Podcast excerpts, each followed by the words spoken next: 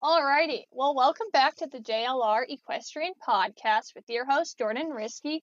And today I have a super exciting guest with me today. Her name is Sydney Collier. She's a para athlete, para Olympian. And I've grown up with Sydney and I've known her for forever. And we grew up in Pony Club together. And she is truly an inspiring and just overall amazing person. So I wanted to have her on the podcast because she can teach you guys a lot. So welcome to the podcast, Sydney. Hi, thank you so much for having me. I can't believe that we grew up t- with one another doing Pony Club, and here you are with your own podcast. So thank you so much for wanting me as a guest. I can't wait to get into the bones of my story with you. Yeah, of course. I am like so excited. I was like, I really need to have someone really good on the podcast that can really teach these young riders some really valuable things in life. And who's better than that than you? And I'm like, okay, let's have Sid on. So, Sydney, you are truly inspiring. Can you kind of take us back and talk us how you got into riding? And it'll take us into kind of how you became a para athlete and how you got to where you are today. Do you want to start there? Yeah, totally. So I actually, as a kid, I tried literally every single sport imaginable. I tried basketball, but I was obviously really short. Um, so that wasn't a great fit. I let's see. I tried soccer, but I was more of the type that was out on the soccer field picking dandelions. I wasn't exactly watching the ball, and my team never really liked that. So, needless to say, these sports never really clicked, but my family always knew I had a very um like a need to be in a sport because I was athletic. Hmm And and growing up, horses had always kind of been this undercurrent of my childhood. You know, I had my Breyer horses, any any opportunity where there was like a pony ride, you know, I was begging my parents to do the pony ride. Um I was always drawn to it and and after basically flunking out of every single smo- sport imaginable I said to my mom, "You know what, mom? I think I'd like to try riding horses." And I swear that it was the moment she had been waiting for my entire life because she had actually grown up riding Oh, and really? yeah, and so I think she was the one who was kind of slowly planting those seeds in my head, like ever so hmm daintily, right? Yeah. And eh, it- and so the minute I said I wanted to try it, she she like the next day had me signed up for lessons. And and I started riding on a 30-year-old school pony named May and Oh, I I absolutely fell in love with riding from the moment that I first started. I I just knew it was what I was meant to do with my life. It, yeah. it was it was just everything. It just That's clicked. awesome. Yeah, like and and from the minute I started writing, I I actually told my parents, you know, someday I'm going to represent the USA at the Olympics for Oh, the sport of eventing. that's pretty cool. Yeah. So you've you. kind of had that in the works all your life then. That's awesome. yeah, I just had always um wanted to do it at the highest level. I Yeah. I and I just had had this drive to want to represent the USA in whatever capacity possible. And actually at the same time that I started writing, I actually was diagnosed with Wyburn Mason syndrome, Okay. which is a very rare um and life-threatening birth defect that like less than a thousand people on earth actually have diagnosed. So it was totally by chance that I even lived Mhm. to be seven and to get diagnosed. Um, and and actually the doctors at the hospital where I got diagnosed, they they told my parents to take me home and pray that I didn't die of a massive bleed. Oh my gosh. And look at And you. Look at how far you are now. It's amazing. That's truly amazing. Thank you. Yeah, so my my mom and dad obviously weren't willing to take that as an answer. They Yeah.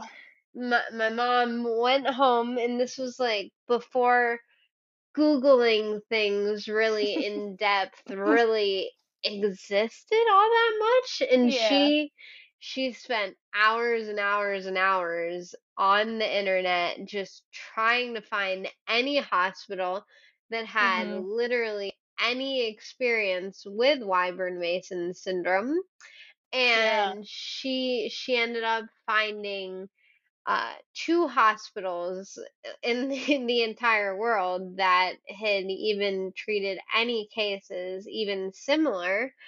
Oh And she reached out to both and said, Would you be willing to treat my daughter?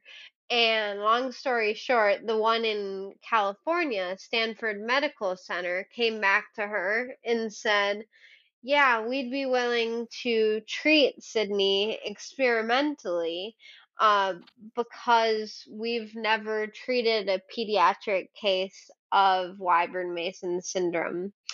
Oh. And yeah, they had only treated adults with AVMs, which are what my condition is comprised of but they had never treated a kid with exactly what I have. So I'm kind of like a lab rat. Um and and all throughout this, the horses were always what took my mind off of the hospital stays or Yeah, off of sure. The medical stuff like as I'm sure you understand, right? Like Oh yeah, for sure.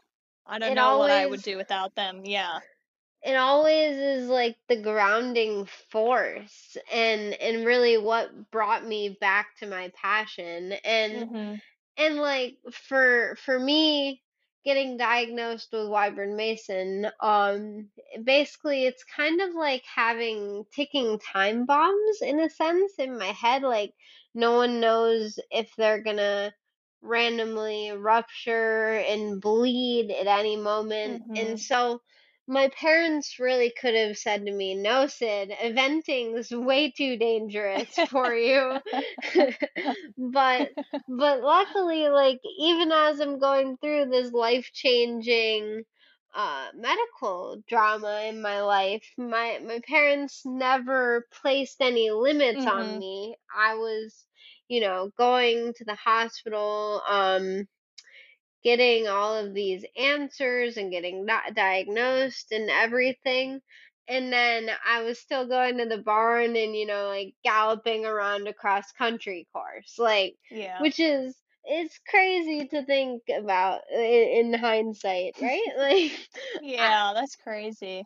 yeah. And, um, it's really their, um, just keep on going sort of mentality had a Yeah. lot um a lot to do with forming me into the person I am today, right? Like Yeah. For sure. and and those um experimental treatments led me to having ultimately my first stroke when I was 11. Um When so when were you diagnosed with with so? Yeah, I was diagnosed when I actually when I was 7, the exact Okay. same time that I started riding. Okay. and and we I started getting experimental treatments when I Mhm. was 8 and Okay. they and they started with radiation um Okay. And and the radiation takes six months to three years to see if it's had any effect Okay. and and actually also when i was eight i lost all the vision in my right eye Oh, that's and hard. um Yeah, of course. Oh man. yeah i was literally sitting in fifth grade and Oh and and all of a sudden the lights went out Oh my gosh. Yeah, Oh like my it was, at least it was a memorable story, right? I was sitting in fifth grade.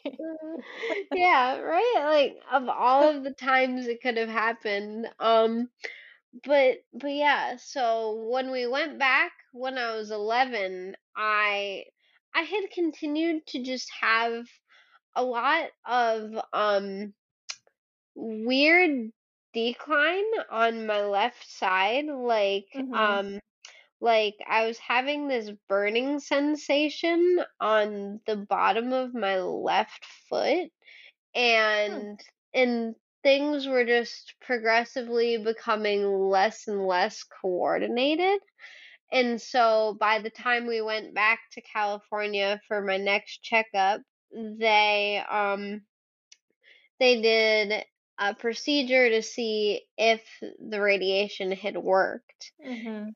and it hadn't and and then with the decline I was experiencing, they ultimately decided that the more risky and invasive option of uh, brain surgery was what was the route that we should go down. Okay. And and it was actually during my first radiation uh, well during my first sorry um surgery that I ended up having a massive stroke offending uh, affecting my left side and Mhm. I woke up and I couldn't use my left side at all the way that I used to. I couldn't walk. My Oh left man. arm was very severely affected Mhm. and and all the while I'm in California, like days not. away from Yeah. Michigan, and and I had to spend that entire summer in inpatient rehab Oh trying my to gosh. Trying to relearn how to walk. Um Yeah. and and really what kept me pushing through that was just the one to get back to riding. I was like Yeah. if if I keep pushing my hardest here in rehab and I ultimately my goal was to be able to walk again just so that I could ride again. Yeah. And and ultimately I was able to relearn how to walk and and got more use of my left hand back Mhm. and and then came home to Michigan and to middle school and turns out mid- middle schoolers are not the nicest when you come home Yeah. and and they're super different from the norm um but the horses were always my safe place and like Yeah. my safe haven. But I even experienced this pushback from what I love to do, right? Like Mhm. what I used to be able to do physically, I no longer could safely. And I was like, I was like, okay, now that I've had a stroke, let's tone it back to just show jumping because that's way safer, right? yeah, of course. and and my parents my parents are saints about it. They're like, "Yeah, that's totally safer, Sid. You've got this." oh my And gosh. That's and awesome. yeah, so needless to say, I was always an adrenaline junkie and and then I ended up um at my first show, my first like combined dressage and show jumping show um post stroke i ended up snapping my femur on my good leg in oh, half Oh my gosh. like it it never ends, right? of Oh course my gosh. of course it was the good leg, right? Yeah, of course it was. Oh man, I can't even imagine that. Oh, Yeah, so that was kind of where I experienced the ultimate frustration of yeah. what I wanted to do with horses wasn't lining up with what I my body really could do at the time. Yeah, for sure. And so my mom, I think, saw this really dark time in my life and she she said to me, "Sid, uh para dressage is happening at the World Equestrian Games in 2010 and and we should go watch. I got us tickets." And and you know me being an eventer, I was like, Ew, dressage? Why would I ever want to do that, right? yeah. and and also being like 12, right? I Yeah. man, I was I was something else.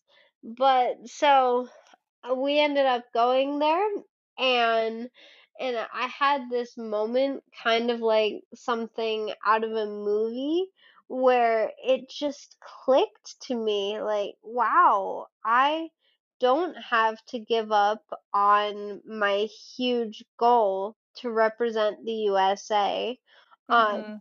just because I've had a stroke I I can do this if these incredible athletes with disabilities are out here representing the USA on the world Mhm. stage, then that can be me next World Equestrian Games and next Paralympics. Like, I can do this. That was like the first time it shifted Yeah. from this I can't mentality to this Mhm. I can mentality Yeah. and and that was something really profound and very empowering for me. Yeah, for sure. It's def I can definitely tell like yeah, it came at like such a hard time where you were kind of feeling stuck and then you got to go see all these amazing riders and be like, "Okay, I want to be like that now." Like that's your goal and really Yeah, something that you could work towards. Yeah, that's really cool. yeah, thank you. It it gave me a whole new sort of perspective on Yeah.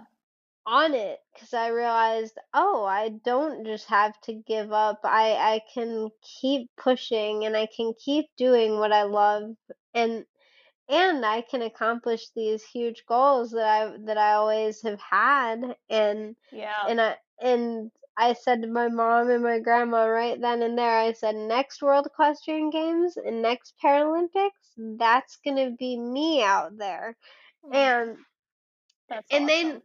Thank you and and they never made me feel like I was crazy for saying that Yeah, right they for sure. they were like okay we're going to help you make this happen and Yeah.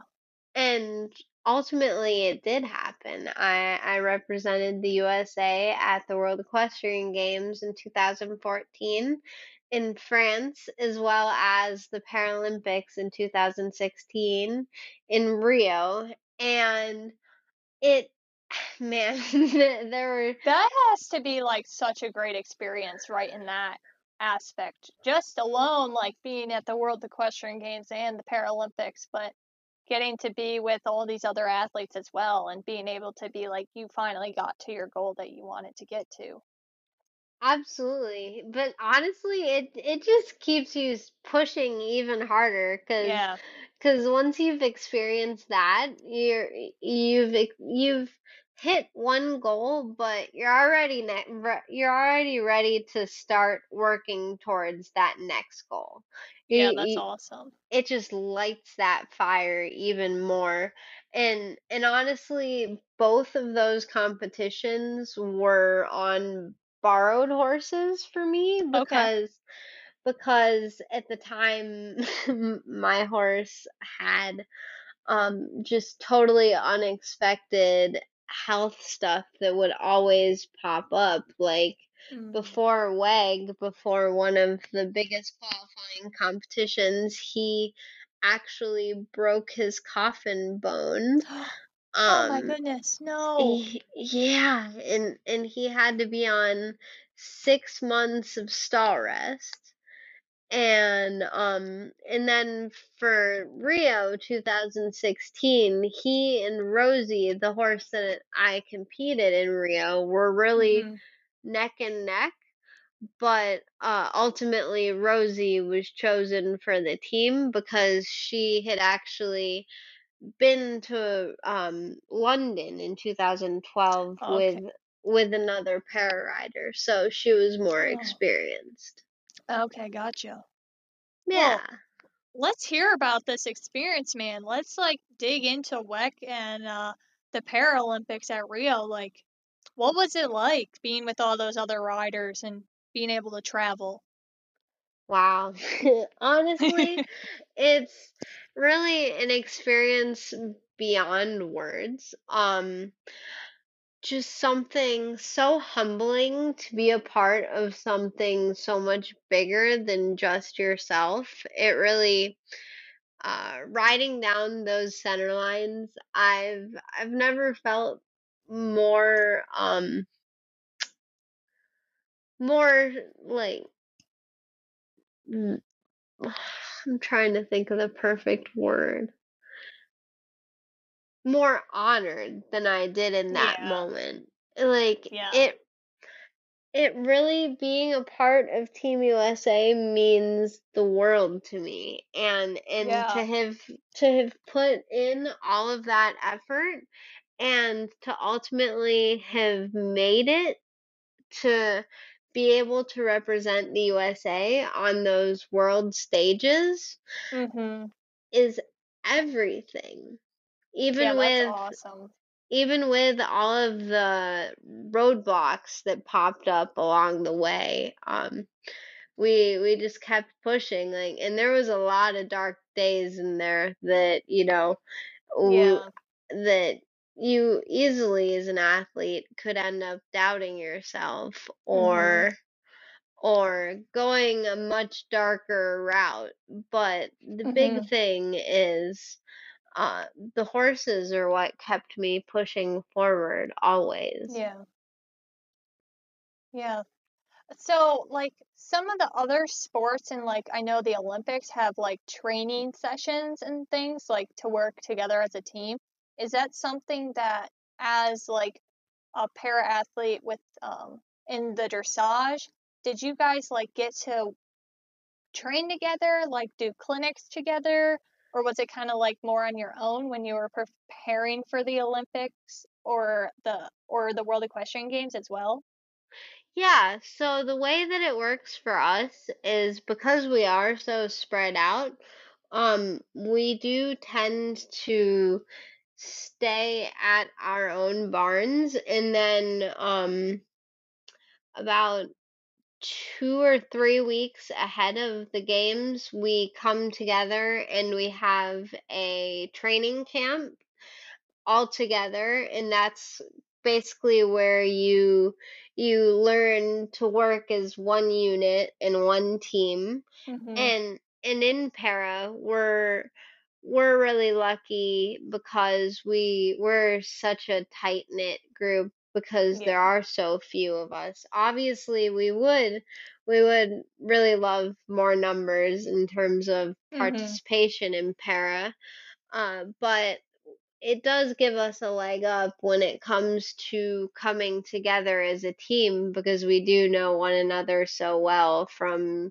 qualifiers and from previous team experiences as Yeah, well. for sure. So then when you go to the games, do you have your trainer train you or is it like you have the team coach?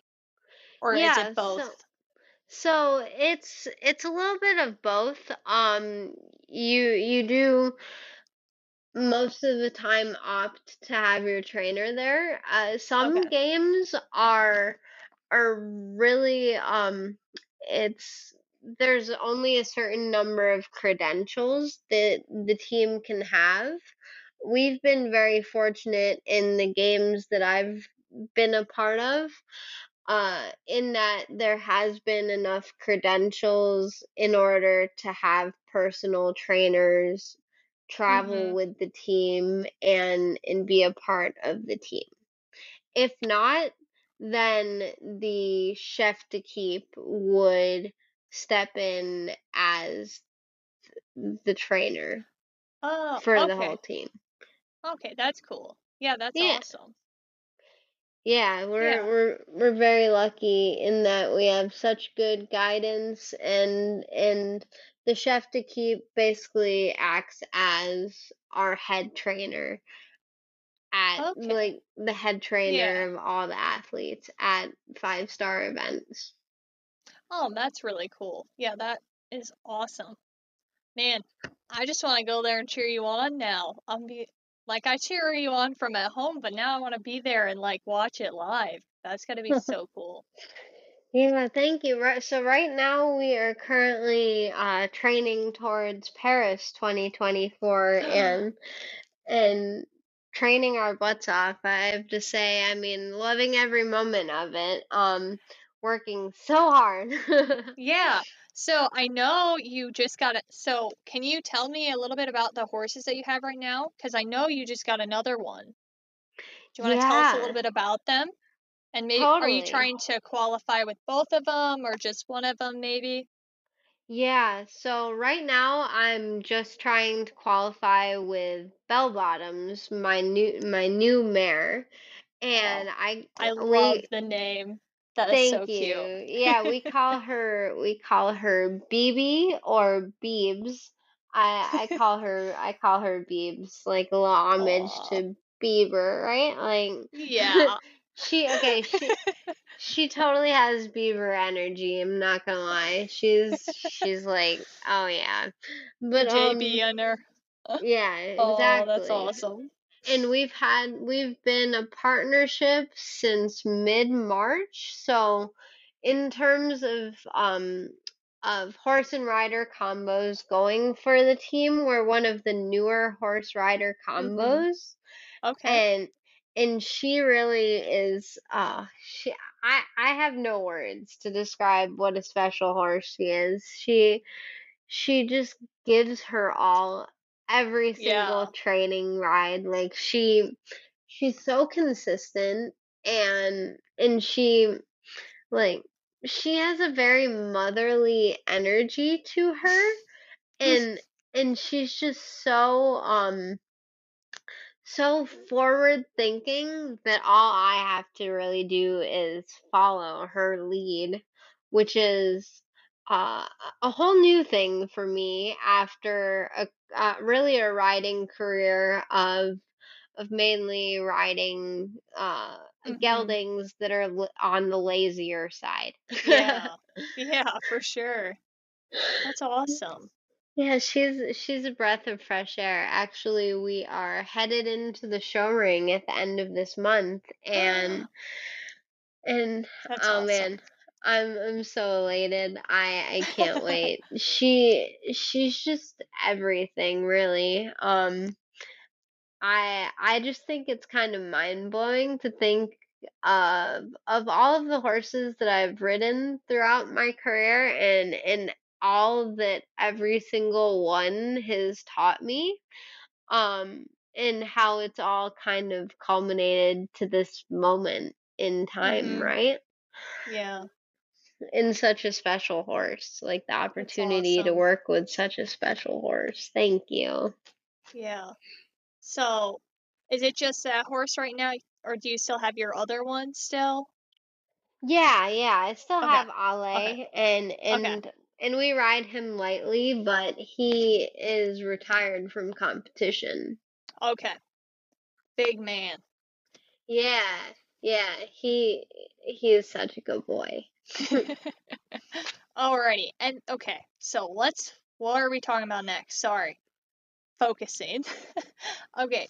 So you've gone through so much and everything that you've gone through. You've talked to us a little bit about your favorite thing about riding, just the horse and the sport, but it's so difficult to really go in day in and day out with this sport. You know, there's so many ups and downs. Like, what is it like? What is your favorite part that just keeps you coming back and wanting to keep doing it and wanting to pursue it for a longer time? Like, is there something specific for you?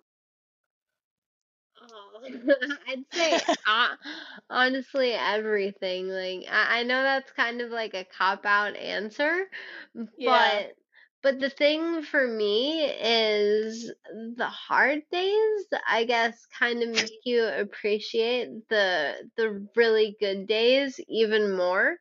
Um, Mhm. I recently had a trainer here in Wellington that said to me um, that riding's in, in training is kind of like trying to catch a feather on a windy day. Like sometimes it'll land perfectly in the palm of your hand, and then other times it'll just blow off in the wind and you and you'll never know when it's going to come back to you and Mhm. and that really resonated with me because That's a like great analogy there. Yeah. yeah, right? It really resonated with me because I think that not only for equestrian sports, but for most sports, it's really like that. Some days you have it and some days you don't. And Yeah. and you just have to keep your hopes up on those yeah. days on those days where it just doesn't click right in. Um Yeah. and and like that's been the biggest thing for me is on the days where it doesn't click right in not fixating on what i feel went poorly thinking more on on what went well or what was Yeah. improved from the last ride um Yeah. and i I think that's the Yeah. I think that's the beauty of what we do is that you you never have it all figured out and and you're constantly learning and recalculating and finding new recipes and it's like this moving puzzle that you're striving to figure out but can Yeah. can never really figure it all out, right? Like Yeah. For sure. You're just hoping that you can just take a little bit of the puzzle each day and hope it goes the right direction sometimes. Just got to keep going and working at it. Yeah. Yeah, yeah, that positivity is is really what what keeps you pushing. Yeah. I know when um I was going through my cancer treatments and everything, um there were so many people like I told myself I can't ever like get down or anything. Like I've seen you go through all that you have and you just stay so positive and I was like I just got to stay positive, you know. We're going to get through it. It's going to be hard and difficult, but we're going to get through it and I will tell you, when you are positive about having a good outcome of things, you feel a lot better than if you were like, oh, this sucks, like, I'm never going to get through it, or like so negative about it. When you add that positivity to it, it really like helps you get through it a lot easier. I will say that. Yeah, I'll completely agree with you. That yeah. Like having the faith and really and really just maintaining it no matter what happens. That's that's what it's all about. Yeah, for No sure. matter no matter how hard it can be sometimes to have it. Yeah. For sure. So I know you, when we talked last time, I saw you in Kentucky. You were going to school and you were working on finishing up school. Have you finished school? Are you still in school? Yeah, so I officially did graduate with my bachelor's in communications in 2020. Yeah, 2020 or 2021, one of the two. Mm-hmm. Yeah, it must have been 2021. And immediately I actually started on full scholarship my master's program. Um, and I'm getting a master's, an MBA with a specialization in marketing. So I wrapped up that program in January. So oh my gosh. so I'll officially thank you. I'll officially have my master's in January, which is crazy to think about. That is so awesome. That is so exciting. Congratulations. That's so Thank cool. you. Thank you. Yeah, it's it's been really fun. I mean, right now I'm just tunnel vision on training, on Yeah. school, and on the book, really. Yeah. Like, Yeah. So you have a new book coming out. Can you tell us a little bit about it and like what it's all about and who's writing it, if you're writing it or someone else is writing it for you or how it's working out? Let's hear all about it. all right. Yeah, so I I actually had this incredible opportunity to to work with uh, an author that I met at an equestrian expo. We just kind of met and clicked. We like really vibed, if that makes Yeah. sense. Um, Yeah, of course. And and I jokingly said to her when when we first met, maybe you should write my story. And she said, read read one of my books first, and then we'll talk. And and so and so I went home. I like oh read one of her books so quickly and and the whole time I'm reading it, I'm like, no way. She writes in my voice. This is crazy. and what's even crazier is that she has a daughter who had a stroke when she was born Oh and gosh. And she rides so like she understands the disability Yeah. aspect she understands the horse aspect I I was like, oh man, I'm sold. We we need to make this happen.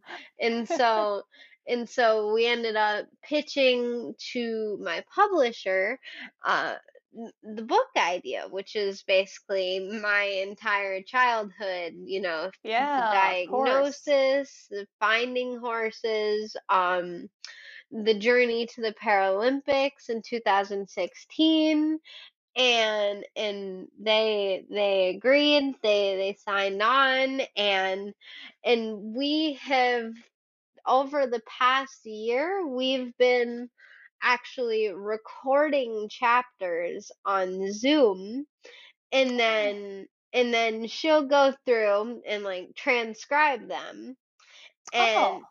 yeah and and we do it that way and actually um last Sunday was the very first time that I read the first draft all the way through, like all together. Yeah. And and that was wow, a really powerful experience after That's working, awesome. you know, thank you. After working chapter by chapter by chapter, um, and then reading it and really experiencing it in the flow of a book was Yeah. was really Yeah. just wow. That's awesome. Is she writing it like from your perspective then? Yeah, yeah, Okay. she's stepping into my shoes and embodying me, basically. That's awesome. Um, thank you. Yeah, it's it's she said it's been an experience for her because it's her first time doing anything like this. Um, Okay.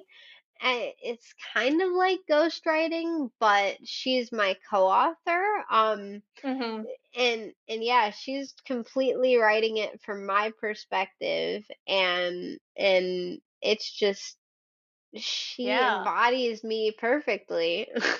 I love that. That is so cool. I'm like so excited to read this now. Do you have like an idea of when it might be coming out? Yeah, yeah. So the book will officially be released in 2024. That's that's all. Oh, That's like all I'm. early? Um, I'm not allowed to say when exactly in Okay. 2024, but but in 2024. Okay. Well, you'll have a big fan club waiting to read it, don't you worry. Aw, thank Aw, you. I that's so expect you to exciting. sell a lot of copies. Of course. We'll have to have you No, back on the podcast right before you put it out. Yeah, yeah, there we go. that's awesome. That is so exciting. I am so happy for you. That is so cool. Aw, thank So, you so much. yeah. So, we're going to go back a little bit back to the Paralympics and the World Equestrian Games. So, we discussed before we got on a little bit about there being different grades in how you um, compete at these competitions. Can you tell us a little bit about like how like you are put into different grades to be in the competition? Like certain dis if it's like how like certain disabilities go in certain grades or how it is. I don't really under like I don't understand how Yeah, they're um how you compete in each level if that makes sense. totally. Yeah. So basically, in the Paralympics, we have five grades, Okay. with grade one being the most physically disabled, and in grade one, riders ride an all walk test. Okay. I'm I'm actually currently a grade one. Okay. Um, and then the highest, most able-bodied grade is a grade five. They're they're riding the closest to uh the equivalent of a Prix Saint George or uh yeah, or Grand Oh, Prix okay. test. Okay. Um Gotcha.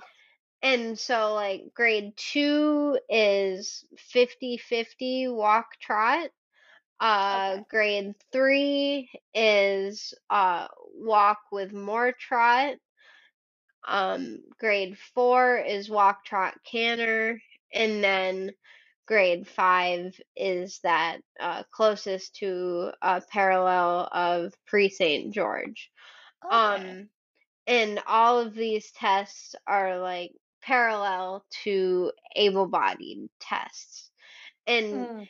And our riders are classified into these grades. Um, we undergo tests physical tests Mhm. on on the ground so unmounted um done by classifiers who are often physical therapists um Oh. they they do a specific uh specific form of testing and then the way that you perform on these muscle tests basically tells them what grade you should be placed into. Okay. Yeah, makes and that's sense. that's how we uh keep people competing in grades with people with similar disabilities. And So so if you go through these tests, do you have to like do these tests like every few years to see if you move up a grade or are you staying pretty much one grade? so it it depends if you're confirmed at that grade. Um if you're confirmed at that grade, you don't have to undergo testing yearly Okay. or bi-yearly. Um but if you're unconfirmed, then yeah, you do have to get tested regularly to see if you have, you know, if you've Yeah. progressed Okay. or and gone up Yeah. or down or whatnot. Okay, that makes sense. I was just like, that was the one question that I really wasn't sure about because you see all the Paralympics and I'm like, I don't understand like how they're classified and how they're put into the different grades in there and how they compete. But that's really Totally. interesting. Yeah. Yeah, that's really And cool it though. and it also varies sport by sport Yeah. um the classification and um and the other thing is is we do have kind of like levels we have um a novice test uh we have and we also have an intermediate test for Okay. for people who might be starting out and not quite Mhm. ready to ride the Grand Prix tests, which are the Mhm. tests that uh, are ridden in three to five star competitions as well Yeah. as Yeah. national competitions. Okay. Yeah. Yeah, so so they've done a lot of work to um kind of get these tests so that there is a pipeline um Yeah. for for developing para riders. Yeah, that's really awesome. That's awesome for you. That is awesome. Yeah.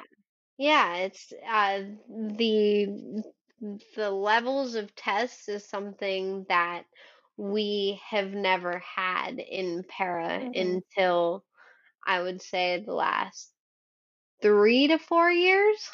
Oh, okay. Yeah. That's good though. That's good that you have that pipeline like you were saying now. Yeah. Definitely makes it makes it better for for people starting out. Yeah, for sure. So I know a while back you began working out with a personal trainer down in Wellington. Are you still working out and like doing the doing different exercises? Totally, yeah. I, I work out as much as humanly possible. I I I work out three times a week, and and I also actually mm, last year started cross training uh with belly dancing. Ooh. and like hear me out. Like I'm not naturally gifted at dancing, but man, what a core workout. And and you really have to like isolate your muscles in the same way that you have to in dressage. So that's been really fun and a really nice addition to to my training program. That's a that's one that I would never have thought of, like belly dancing. That's Yeah. Yeah, uh, last uh, September I actually started belly dancing, so it's almost been a full year. Um, yeah, so oh, it's that's awesome. it's it's nice, keeps me creative, I guess. Yeah. So when you're working out, do you feel like it's really helping your body to become um more centered a little bit, or Oh yeah. is it Oh, evening it out and straightening it out, or like strengthening it up? hands down, I would Yeah. absolutely say yes. Uh, I would say d- it's um such a necessary part of being an equestrian that I think is Mhm. often overlooked Mhm. because uh, of just time and and whatnot.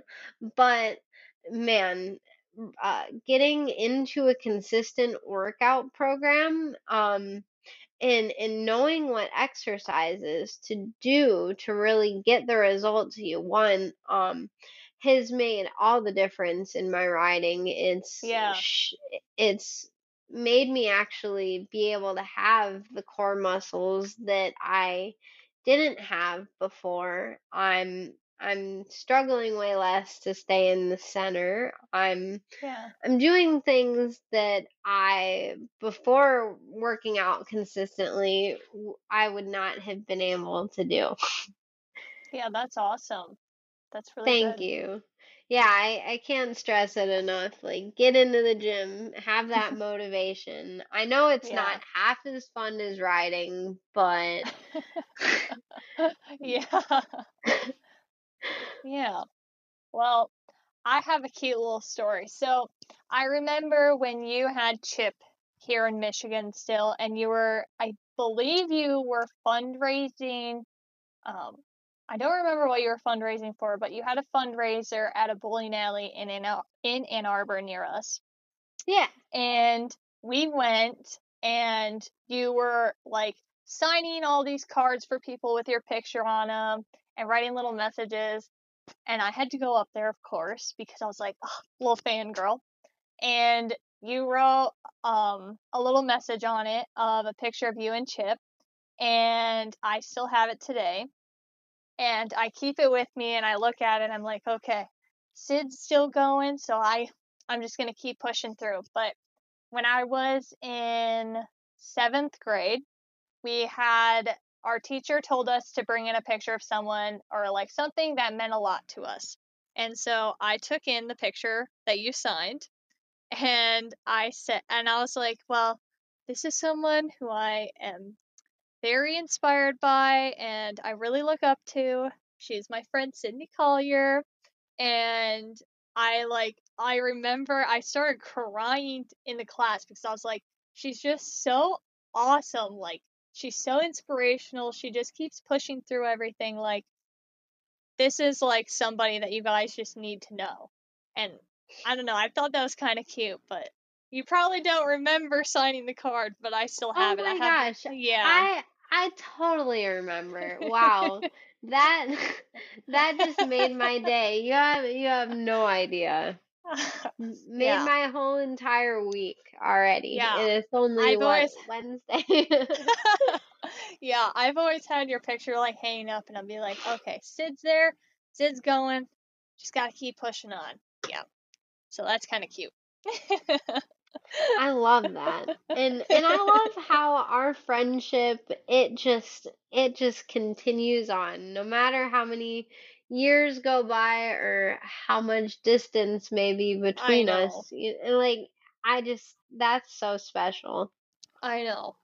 I'm so lucky to have you in my life and able to share your story with others as well because you're truly inspiring. Thank you. And Yeah. It- I I feel the same way. Right back at you. Thank you. If anyone's motivating and inspiring, it's definitely you. Thank you. Alrighty. So before we wrap this up, do you want to give any advice to that young rider that is maybe struggling in whether it's eventing, dressage, they're a para athlete, maybe, whatever it may be in the equestrian world? What is your advice to just help keep them keep going and maybe not like look at all the bad things that's going on in their lives? Oh, that's a really good question. I love it. I would say to to hold on to what's going right and and to ground yourself in that moment to what is working. Um, because it's so easy to fall down this sort of rabbit hole of picking hmm everything apart. But when you really take a step back and and appreciate all that is working, then you have a whole refreshed and renewed source of motivation to keep pushing. hmm And and in doing so, you can really strive towards your goals in a whole new and different way. And Yeah. and also I guess another big thing is is like when you see someone like me or another Olympian or Paralympian, like just know it took so many small goals to to hmm make that one big goal happen. And Yeah. and so when you're setting out to do something so big, don't fixate on just this one big goal because that can be so overwhelming. Break it down and and give yourself the pat on the back when you do well on accomplishing those small goals that culminate towards this really big goal. Yeah. For sure. That's really good advice. Very, very good advice. I know I surely learned a lot from that. Thank you. Thank you for sharing that. Totally. And and also if if you ever want to learn more about para dressage, feel free to reach out to me on Instagram. I'm always available in my DMs and I would love Yeah. to to tell people more personally. Yeah. So, do you want to tell us what your uh, Instagram handle is, and then I can uh, put it in the show notes as well? Yeah, that sounds good. My Perfect. Instagram is at Syd's Paraquest. S Y Awesome. D S P A R A Q U E S T. Perfect. Yeah, and so you can follow her on there and go check out and stay up to date with everything that she has going on. Um, before you leave us as well, do you want to thank anybody or and all of your support system that's behind you that helps you keep doing what you get to do every day? Totally. I would like to thank you also because, I mean, if I remember correctly, you were one of the people who designed socks for me as a fundraiser. Yeah, as a fundraiser way, way back when. Oh boy. if we're if we're throwing it back that far, you know.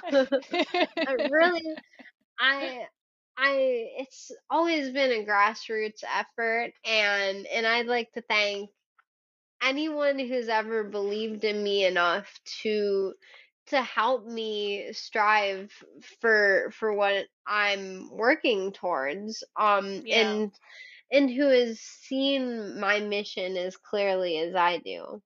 Uh, so I want to thank anyone who's ever donated, any of my sponsors, uh, my family for for never giving up on me.